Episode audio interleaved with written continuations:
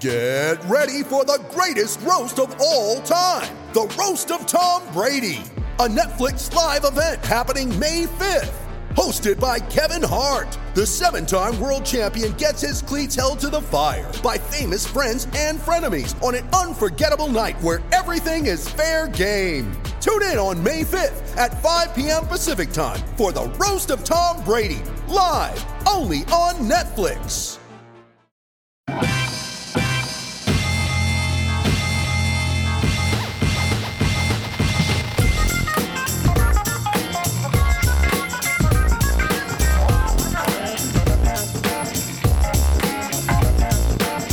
Welcome everyone to RB1 colon the fantasy football podcast, uh, brought to you by SB Nation, part of the Fake Teams podcast channel. I am your humble host, conductor of the Devin Funchess hype train, and already in love with Nikhil Harry Pete. Rogers.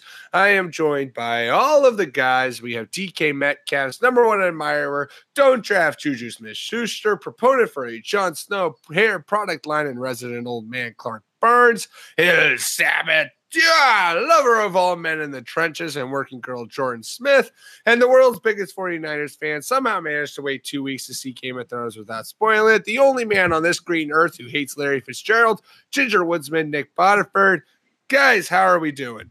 Doing great, Pete. Good.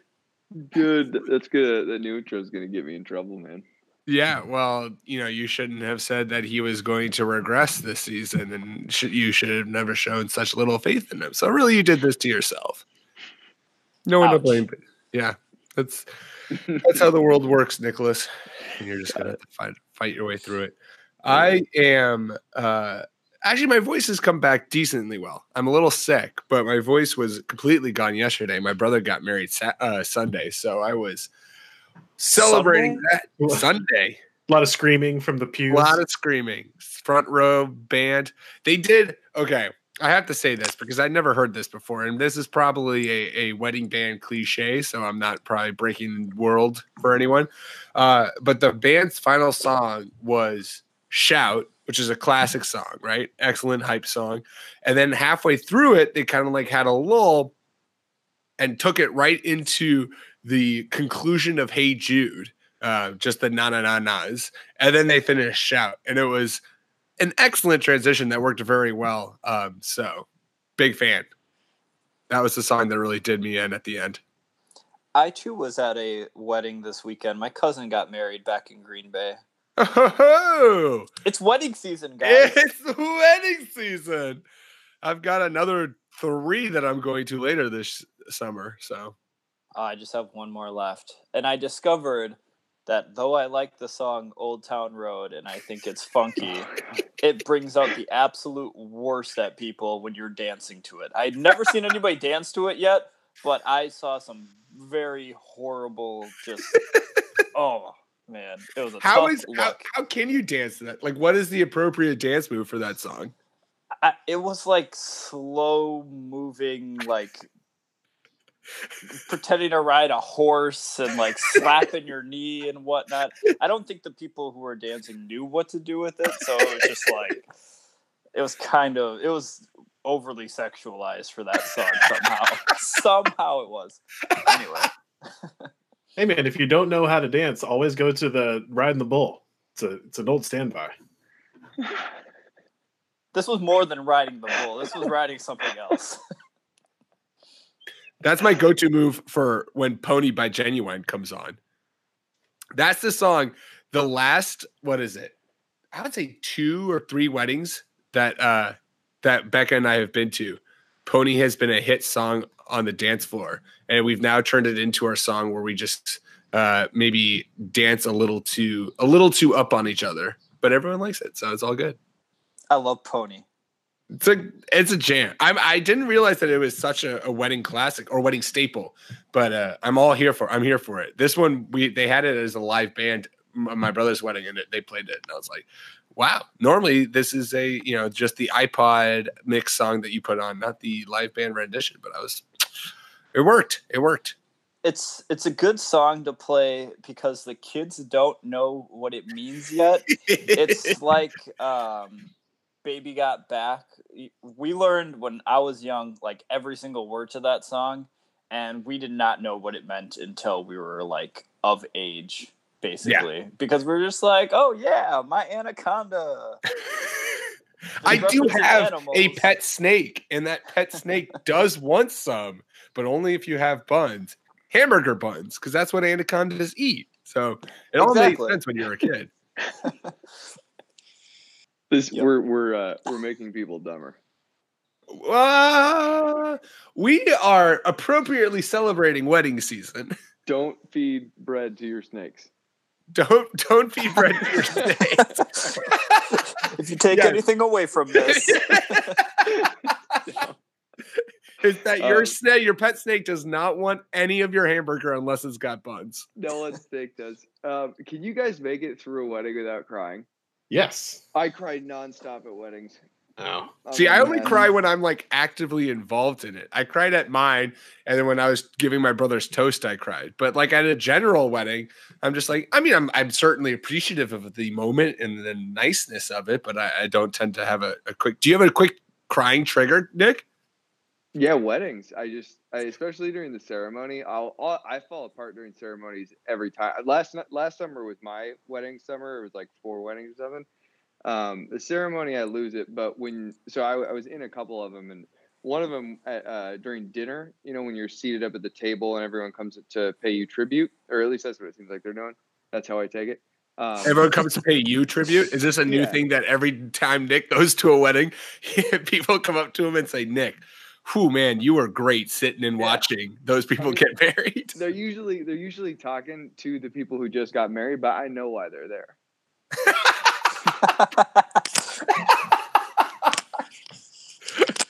Oh, good, good. you All know right, what? let's- It's it's okay to cry at weddings too. I had a wedding a couple weeks ago. My friend Liz, she looked like uh, she had like this cape on. It, it, she looked like a queen. I wanted to get down with my sword and pledge my allegiance to her for life, and that made you me wanted to pay up. tribute. Exactly. She looked so beautiful. That's I had to.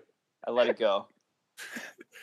Yeah, there's nothing wrong with it. I I've never realized because I don't normally have a, a quick crying trigger, um, as Becca will point out. But I- I've noticed that in weddings where I'm like emo like real siblings weddings, my wedding or siblings weddings, I guess I I guess I get real caught up in the uh, in the emotionalness, in the feels, all the feels.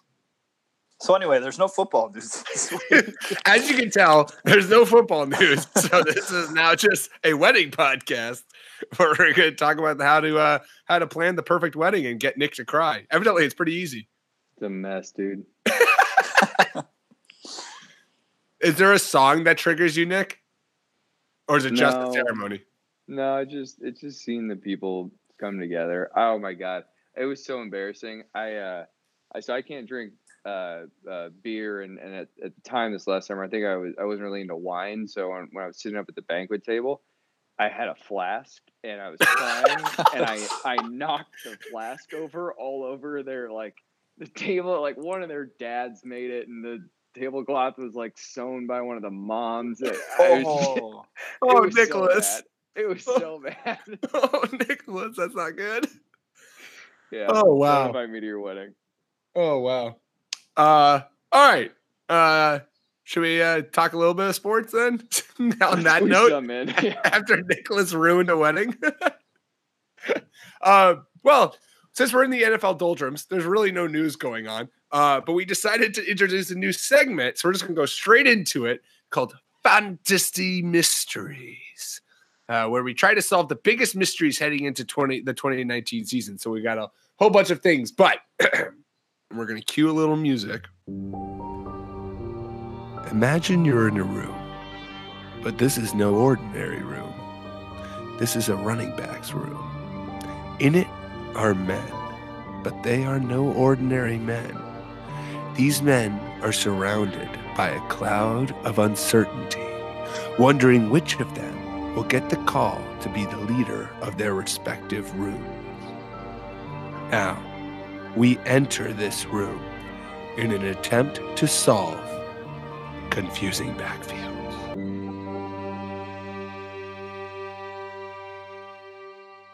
I I'm really hoping you play the leader of the pack right now, and we make it the leader of the pack. Rum, rum, rum. That was my best Rod Serling impression. That was really good. I hope all of our 60 plus listeners enjoy that uh, timely reference. Exactly. Hey, well, uh, uh, what's his name? Uh, Jordan Peele is bringing it back, or is in the process of bringing it back. So, I'm I'm talking to the uh, 60 plus generation, and then the 20 under generation that watches CBS All Access. Hey, there you go. Yeah. Um, so we're gonna we have four different backfields that we're going to talk about that are in flux or just have a lot of question marks around them. And we're going to start with you, Clark. And Clark, you're going to talk about a backfield that has long plagued fantasy owners. It is a team that loves to run the football. They don't like to make their uh, all-star quarterback throw it, and yet we've had a lot of difficulty in recent years figuring out just which running back is the worthwhile to be drafting out of the Seahawks backfield.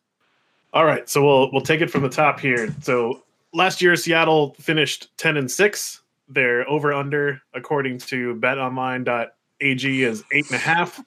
They have the same offensive coordinator. They're returning basically the same offensive line. Uh, they got Mike Iupati, which, according to Roto World, is an upgrade over their other left guard. I'll have to ask Jordan if that's true or not. um, so the Seahawks rush for 2,000 yards as a backfield it's a good situation with Russell Wilson scaring defenses. And uh, I go through all of this to say when we look from year to year, from team to team, I don't think you should project the Cardinals to have a similar year to what they had last year because of all of the change they had. But with certain teams, there's a lot of, you know, bringing everybody back, the band getting back together. I feel like we should be able to expect reasonably that they'll do about the same as they did last year. So they tied uh, for sixth in offensive scoring, and uh, Chris Carson led the backfield with 1,300 total yards, nine touchdowns, 20 catches for 163 yards in 14 games. Mike Davis got shipped to Chicago. He was the second leading rusher with uh, 728 total yards, four rushing TT, TDs, and the only receiving touchdown for the Seahawks. And then Rashad Penny, drafted in the first round, picked 27, was the third most productive back uh, with 419 total yards, two touchdowns, and uh, nine catches for 75 yards. So the question here is do we believe in Chris Carson or first round pick Rashad Penny? Uh, this has been a situation that I've just avoided in best ball because I I don't know what to think. It's a very productive backfield though, and I don't think that you should just avoid it because there's two guys uh, who could who could both give you fantasy production. Chris Carson's going at the uh, end of the fifth round as RB 27, ADP at 55. Rashad Penny is the RB 32 with the 72 ADP, so early seventh round. And uh, went back, watched a couple of games where Carson and Penny got a lot of carries, and I'm even more confused because both guys look really good, running with power, good balance, you know, decent pass catchers. Uh, I, I just I have no idea what to do with this backfield uh, I'm hoping Nick can can give me some insight on on what we should do in Seattle because I my my kind of tendency is to if I'm going to pick one and I don't know which one, I'll just punt and take the guy that's cheaper. So what what do we think about Seattle's backfield? So I, as far as what I think you should do, I think you should write a letter to Pete Carroll telling him to pass more. But if we're talking about running backs, uh, I've actually been writing a lot of letters lately, so I I have stamps. Mm. it's a dying art form uh, man, I I think uh, I was just thinking about this while you were saying this. Um, I think Chris Carson is is the better running back, but uh, as we talked about previously with uh, kind of who Pete Carroll is, um, Clark, I believe that you. you uh, you said you weren't sure what would lead you to believe that he was egotistical, other than everything he's ever done. Um, and with his ego comes his his early picks. And I think that Penny, he was play, he was trying to play Penny, he was trying to get him on the field last year, even though he showed up woefully out of weight. I think he was 20 pounds or overweight, excuse me. I think he was 20 pounds overweight. Um, and and and Carroll still tried to play him. He really talks up the the compete every day mantra, but he doesn't really live by it with his uh, with his pet projects. So I, I think that Penny's the one to take, and especially given that his ADP is lower he's the guy who uh, who I would go after. Yeah, I, I would lean towards that too. I'm also someone who, and I've said this, excuse me, on the podcast before. I like players who I can put in my lineups and not really feel like I need to worry about them. I feel like Chris Carson is a reoccurring injury risk. And even if he looks better than Penny at a like a you know per game basis, the fact is that Chris Carson always seems to be play five games and then have some kind of nagging hamstring injury that keeps him out of seven, and then he randomly plays three. Um, and for Penny, I think if he comes into shape, I think if eh, clearly that's the person that Pete Carroll and and the Seahawks want to kind of lead their backfield, given the amount that, that they spent on him, a first round pick. So I think if he comes into camp looking decent, that that's going to already give him a leg up. Yeah, I think um, kind of I, I agree with Nick too in terms of Pete Carroll just being like a little bit of an ego maniac, and I, it's double for him because he's an egomaniac, but also I feel like head coaches and GMs they don't want to admit that they made a wrong draft pick, so they will give higher draft picks, especially you know if you're picked within the top three rounds, you will get basically every chance to succeed. Um, they're not going to let you know some waiver wire or free agent or late round back, you know, supersede um, somebody they spend a lot of draft capital on um, this early in their career, you know, they're going to keep on trying to force the issue. And uh, I, I, don't know about uh, the running back or the running game for Seattle as a whole if they decide, uh, you know, they're not going to make some changes to their overall offense. But yeah, I don't know. It's it's tough not to think Rashad Penny wouldn't get all the opportunities possible. Yeah, I'm leaning Penny too. The first round pick, you know, even though the Seahawks, like you said, tout the, you know, we're competitive everywhere. I think they may break ties in favor of their higher draft picks, especially one from last year. Uh, I, I also like Penny in the seventh because you can pretty much have your roster filled out and you're starting to pick your bench. So taking a shot on someone in this backfield, uh, you know, especially before camp gets going and things like that, uh, Penny's got a lot of upside uh, independently. I can see the Seahawks, you know, giving both of these guys enough work to make them flexes or, or spot starters for you. Uh, but I, I hate to default to let's just take the later guy, but I do like the later guy on Penny here. I think so too. I think that's the that's the play.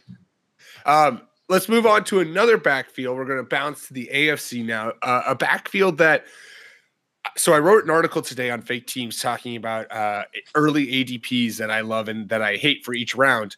And this name came up as one that I hated because it surprised me at the the height as to which he was going. The Chiefs, I know, have an explosive offense and everyone's in love with them and they just can't get enough of them and they expect all kinds of glory and, and you know bushels of fancy points to just be passed out like candy to children on Halloween. But I still don't feel that that means Damien Williams is all of a sudden this all star pick. Jordan, talk to us about this backfield because people seem pretty certain, or at least according to ADP, that Williams is going to be the guy there, despite the fact that there's still a lot of question marks as to who's actually going to be toting the rock. Yeah, Damien Williams is, I guess, the incumbent incumbent running back right now because he was able to get a few starts in for the Chiefs uh, towards the end of the season. Um, but I think that even though he has the you know quote unquote RB one spot right now, I can see Darwin Thompson, their sixth round pick, getting a lot more looks, um, especially ahead of Carlos Hyde, who they signed in free agency, and uh, I can see Thompson very well surpassing Williams by the end of the season because, unlike Rashad Penny, uh, Damien Williams doesn't exactly have the Chiefs drafted him with a high draft pick pedigree. Um, and also, I think the Chiefs don't really care about where you were picked overall as a running back because they will cycle in. You know, if you can carry the football decently well, then the Chiefs will give you a shot. Um, so again, just being a six round pick out of Utah State, he, Darwin doesn't have a lot of pedigree, but he makes up for it in the passing game and with pure athleticism. Um, I think if you know, they're looking for somebody who's more of a Kareem Hunt replacement that Darwin Williams can, or Darwin Williams, Darwin Thompson can kind of fill that role a little bit more easily than Damien Williams. Um, he ran a 4.540 um, and had a 39 inch vertical jump. So the dude has some athleticism. Um, he ranked third in the nation in college football last year in forced missed tackles to per PPF. So or PFF. So he's elusive. He's fast. He can catch the Clark football. is intrigued. um, the knock on Darwin Thompson was that he was only five eight, but um, in the research for this, I watched a video of him at 195 pounds doing a front squat of 500 pounds. Damn. Like You know who else is 5'8? Barry Sanders. exactly. Is Barry Darwin Sanders, Thompson the next Barry Sanders? I think so. question marks? Ray Rice. Um, yeah, My Ray boy Rice. Devonta Freeman. Is he that Devonta small? Freeman. I mean, he's Looked a it up. smaller.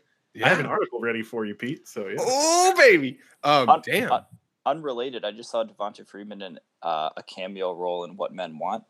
Um, that I, I, it was funny because I'm like, that dude doesn't even play. Um, but anyway, Darwin. yeah, Shots fired. um, he has power, and he, I mean that video. I recommend going to seek it out because he. It's not like he goes down and he's like everybody's cheering him on to get it up. He goes down and back up with 500 pounds on a front squat. So that was impressive, and I think just based on his power and his 28 bench reps that he pumped out at the combine, that he can stand in as a solid pass blocker too, um, if he learns how to read protections pretty well. And the, the thing is for this he's not going to cost you a lot of draft capital at this point unless for some reason he like shoots up the draft boards um, getting closer to the season. Uh, training camp and preseasons can change a lot of things if, especially if he swaps places and becomes the legitimate starter uh, but right now his current adp is only running back 63 so he's super available if you are um, I- I don't know if you're doing a way too early fantasy draft. Uh, if you You're didn't have drafting now. I mean, he's he's behind a few backs in some rookie dynasty drafts as well. So he's a good guy to take a flyer on. Um, I was really intrigued by their undrafted free agent James Williams out of Washington State as a pass catcher who might have dug into Darwin Thompson's uh, pass catching running back reps, but they actually released him a couple days ago. So Darwin Thompson, that running back is becoming a little bit, or that running back room is becoming a little bit more cleared out. Yeah, the fact that and you because you referenced Darwin's actual his ADP right now. Damien Williams is currently, according to Fantasy Football Calculator, their ADP for non PPR RB thirteen going at the middle of the second round, which to me is just way too rich for a guy that you don't even know if he's going to be the starter for the entire season. You've really seen only a couple games from him where he was, you know, fine and you're just expecting this Chiefs offense to be so explosive and so amazing that oh yeah, he's definitely worth it. I mean, he's going currently ahead of guys like Leonard Fournette, uh, Devonta Freeman, Aaron Jones, Marlon Mack, Josh Jacobs. Like I would happily take all of those guys over Damien Williams. Uh, yeah, I think that's a little too high for Damien Williams if you don't know for sure that he's going to be the starter. Like, I don't think that's a uh, cut and dried situation, uh, especially for other running backs who you know, like Marlon Mack, uh, Aaron Jones. Fingers crossed, they should be the starters in that case. So, yeah, I, I think uh, that Casey running back situation is not as cut and dry as uh, pick or running back 13. Jordan, I'm really happy that you brought up Darwin Thompson. He's not someone that I've looked at uh, too much, but his his athletic measurables are, are pretty sick. Um, if he if he can earn some of the work, I think they'd probably give it to him. I, I think I'm I really like Damien Williams, and I, I feel like I'm alone on this. I'm super nervous about it. Um, You are alone. yeah, yeah, well, what are we talking about? Damien Williams or Oh, just, just God, Nick. um, so, so- so anyway, I mean, the, the, kid can play. Like he's not. Yeah, I, I think he's you know, A- Andy Reid was happy to run with Spencer Ware. He kept Knile Davis around forever.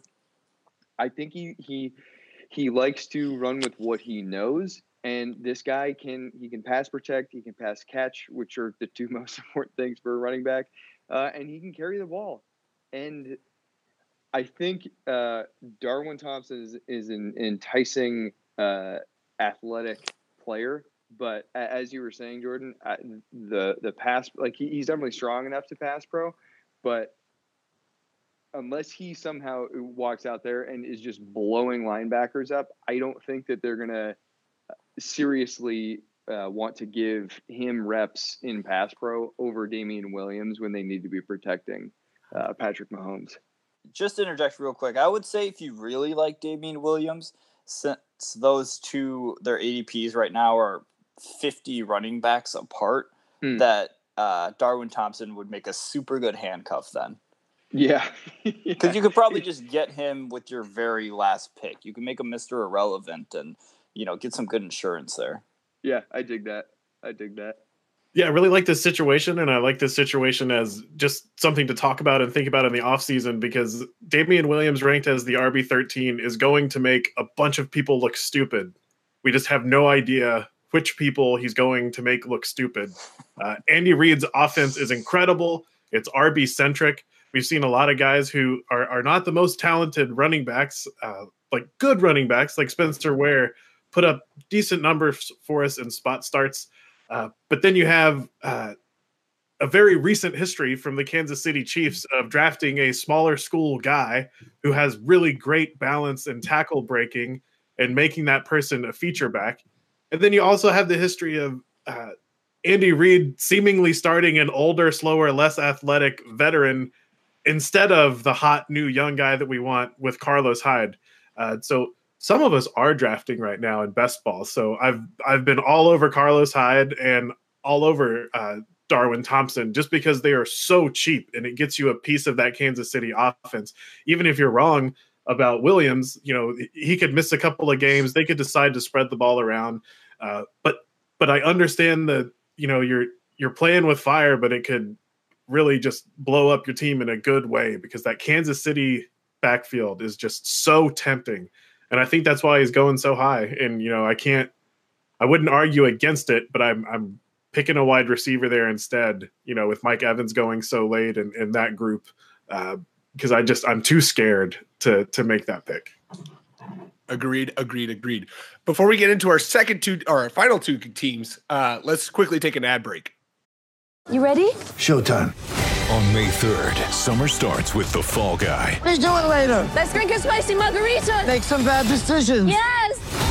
Audiences are falling in love with the most entertaining film of the year. Fall Guy. Fall Guy. Fall Guy. That's what the poster said. See Ryan Gosling and Emily Blunt in the movie critics say exists to make you happy. Trying to make it out? Nope. Because I don't either. It's not what I'm into right now. What are you into? Talking. Yeah. the Fall Guy. Only in theaters May 3rd. Rated PG-13. With threats to our nation waiting around every corner, adaptability is more important than ever. When conditions change without notice, quick strategic thinking is crucial. And with obstacles consistently impending, determination is essential in overcoming them. It's this willingness, decisiveness, and resilience that sets Marines apart. With our fighting spirit, we don't just fight battles, we win them. Marines are the constant our nation counts on to fight the unknown. And through adaptable problem solving, we do just that. Learn more at marines.com. Okay, we're going back to the NFC now. I'm going to talk about a team in which their backfield is maddening complex because of the fact that really they have three starters in their backfield. I'm talking about the 49ers, Nick's favorite team. Tevin Coleman, they signed this offseason. Jerick McKinnon, they signed last offseason, and he tore his ACL, or I believe so. Yeah. Yep. And then they had Matt, and then they have Matt Breida, and Matt Breida has been someone who has flirted regularly with fantasy relevance and has been a waiver wire darling for many. However, has regular injury concerns. Jerick McKinnon showed that he could take on a, a pretty decent workload in Minnesota, and then Tevin Coleman has shown that he can do a workload in Atlanta. And so I just I don't know how this backfield is going to play out, especially with Tevin Coleman reuniting with uh, Kyle Shanahan like that could be sparks right there. That could give him the leg up. But you've also they've invested a ton of Jerick McKinnon uh, in terms of money wise, and then Matt Breida. I don't know what to make of this backfield. I've long been a Tevin Coleman proponent. I, I, think that he is a very talented running back, and I would love to see him again in Kyle Shanahan's system. But I also feel like him and Jerick McKinnon are similar backs. They're both kind of speed pass catchers. Um, Matt Breida seems to be the more slightly more traditional between the tackles guy. I don't know what to make of this backfield. I feel like the Niners overpaid for Jerick McKinnon as he came off a contract year. Like he put up good numbers, became a free agent, got paid. Uh, that's kind of what I thought. Even before he got injured, I wasn't really that excited about Jerick McKinnon in San Francisco. But at the same time, I feel like this is just throwing a dart at a dartboard with one of the three running backs. Like I feel like any of them could really, like you mentioned the Tevin Coleman connection. Um, they paid Jerick McKinnon big money. Matt Breida did well last year. Um, I know that there was some big uh, sponsorship of Matt Breida on this uh, podcast to get him more touches and carries, but I I have no idea either.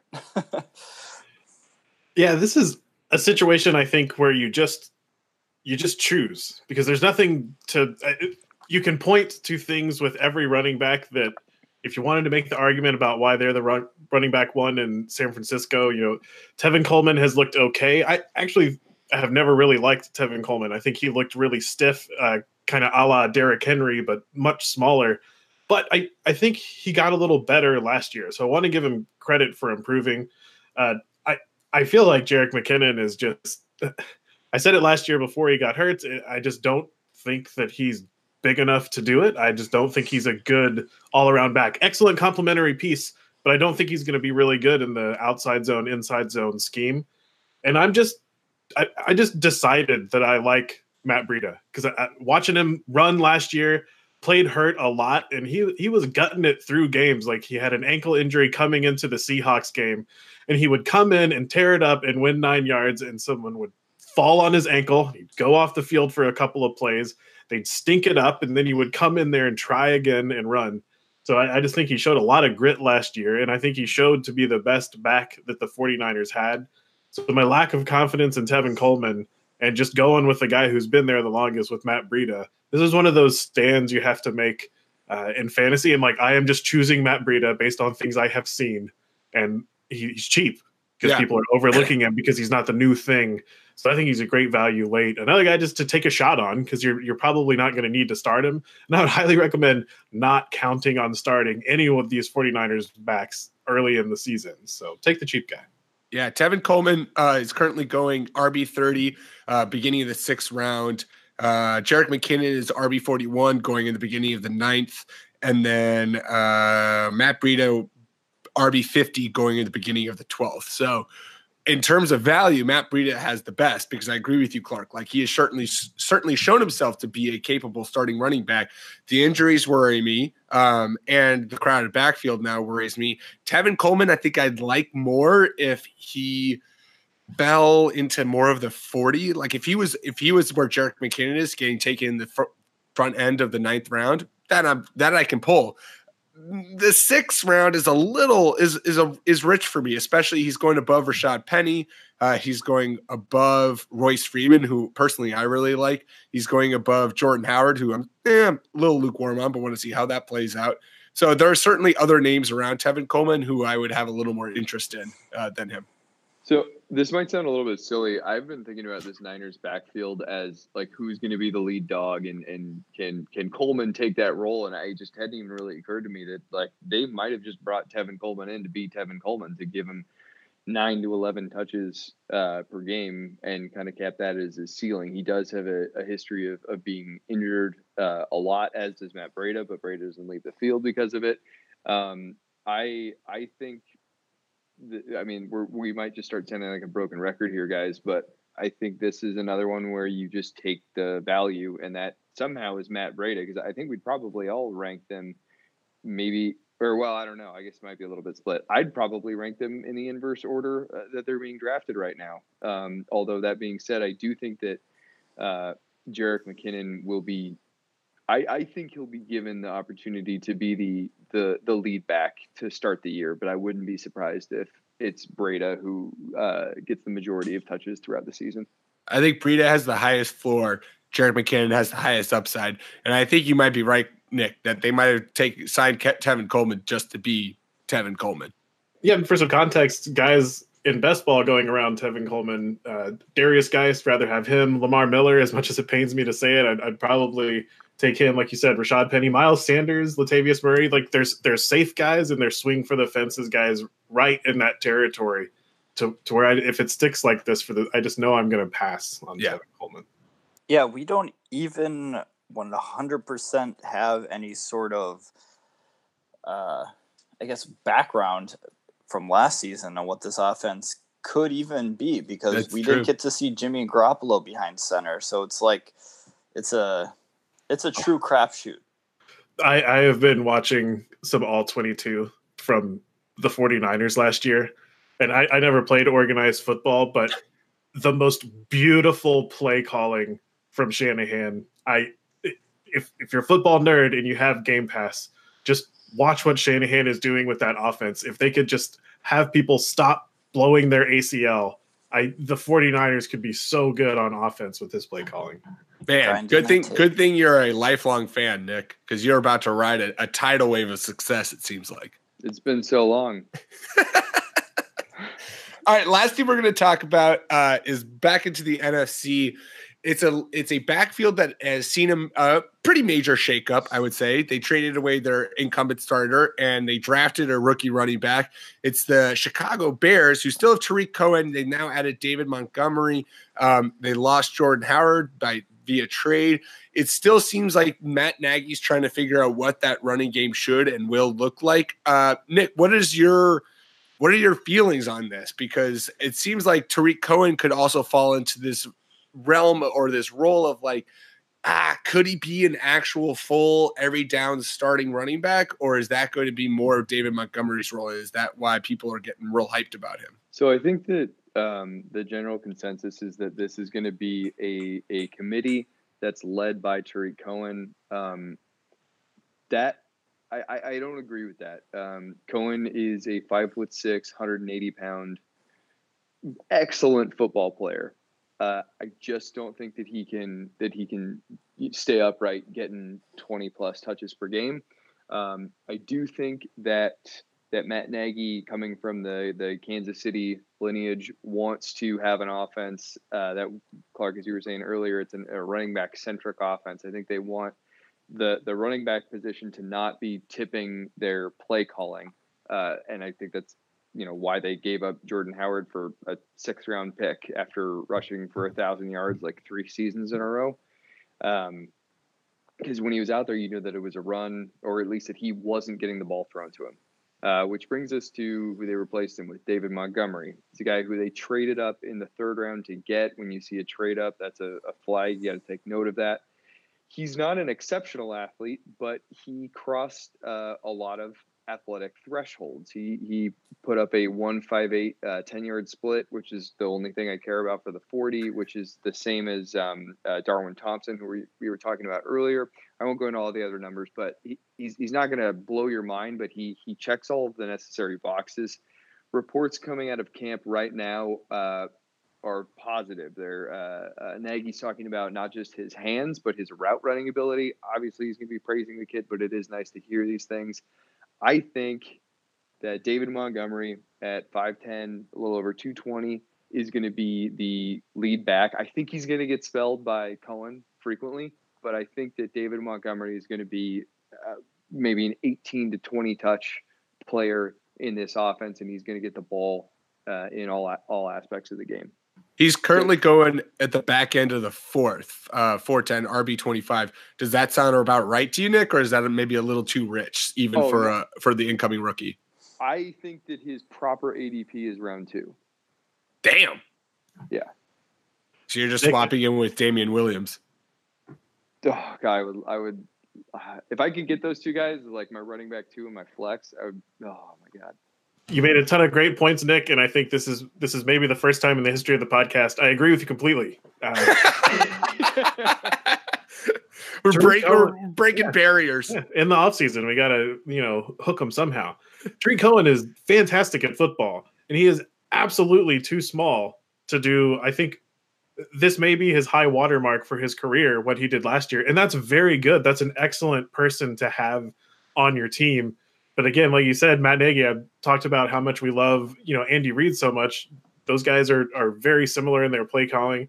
Uh, you mentioned David Montgomery doesn't have the the most explosive athletic profile, but we're seeing time and time again that uh, you don't really have to. You just have to not. You just have to meet these minimums, right? There's all of these minimums for speed and minimums for weight, and David Montgomery meets all of those. And it, that he's going so late, I I don't know if I would take him in the second, but I would be real surprised if he doesn't creep up into the third round because positive coaching stories from you know camp and OTAs don't necessarily mean you know it's hard to take them at face value. But what you're not hearing is oh he's overweight or he's got a hamstring or he's he's having a hard time picking up the playbook. So that the stories are positive is just another check mark that makes us feel a little bit more comfortable with it. And i just don't see any way people don't see touchdowns flashing in their head in chicago and, and his adp just climb this offseason I will say that uh, I like David Montgomery more than most. Um, he's not billed as the most athletic running back, but on that uh, Pro Football Focus list, I was looking at for Darwin Thompson's elusiveness. David Montgomery was first on that list, um, so he definitely does know how to uh, force some missed tackles in that regard. The thing is, I'm a little bit worried about the Bears' offensive line. I think that's one of the uh, weaker units that the Bears have on their team, and just watching Jordan Howard kind of really struggle to grind out yards, even with those thousand yard seasons, he was really just like. I, I felt like they were when I was when I would watch them, I felt like they were just running him into the back of the offensive line the entire time. Um, and I didn't see any like substantial upgrades that they've made recently. So that's what I would be worried about. And uh, Tarik Cohen, you're right. When they have him on the field, they're kind of tipping their hand with what they want to do with him. So they have to either a become more creative or I don't know. Hope David Montgomery is that guy that's a three down back and use Tarik Cohen more as like a slot type of Which player. Well, yeah, which they had. They did for a stretch of time there last year because I wrote an article about it. How if you just treat Tarik Cohen as a wide receiver, like he was a viable fantasy wide receiver who ran the ball occasionally. And so I wouldn't be surprised if they maybe try to do a full transition of Tarik Cohen and have him be more of the, you know, speed threat that fits that downfield speed threat that fits into the kind of Andy Reid you know Matt Nagy offense that we saw. You know, obviously Tyreek Hill was the one who did that for the Chiefs. Maybe that's a role we see Tarik Cohen step more into. Which, if that's true, that completely opens up the backfield, and there's no longer really a, a, committee there. It seemingly is David Montgomery, and if David Montgomery is you know at least marginally better than uh, Jordan Howard. Jordan Howard got plenty of touches to the point where he could still have fantasy relevance, and so if David Montgomery is marginally better, then I think that's I think he's 100 percent the right choice uh, out of Chicago. Yeah, and he only has to beat out Mike Davis, who is a Right. fine, serviceable NFL running back.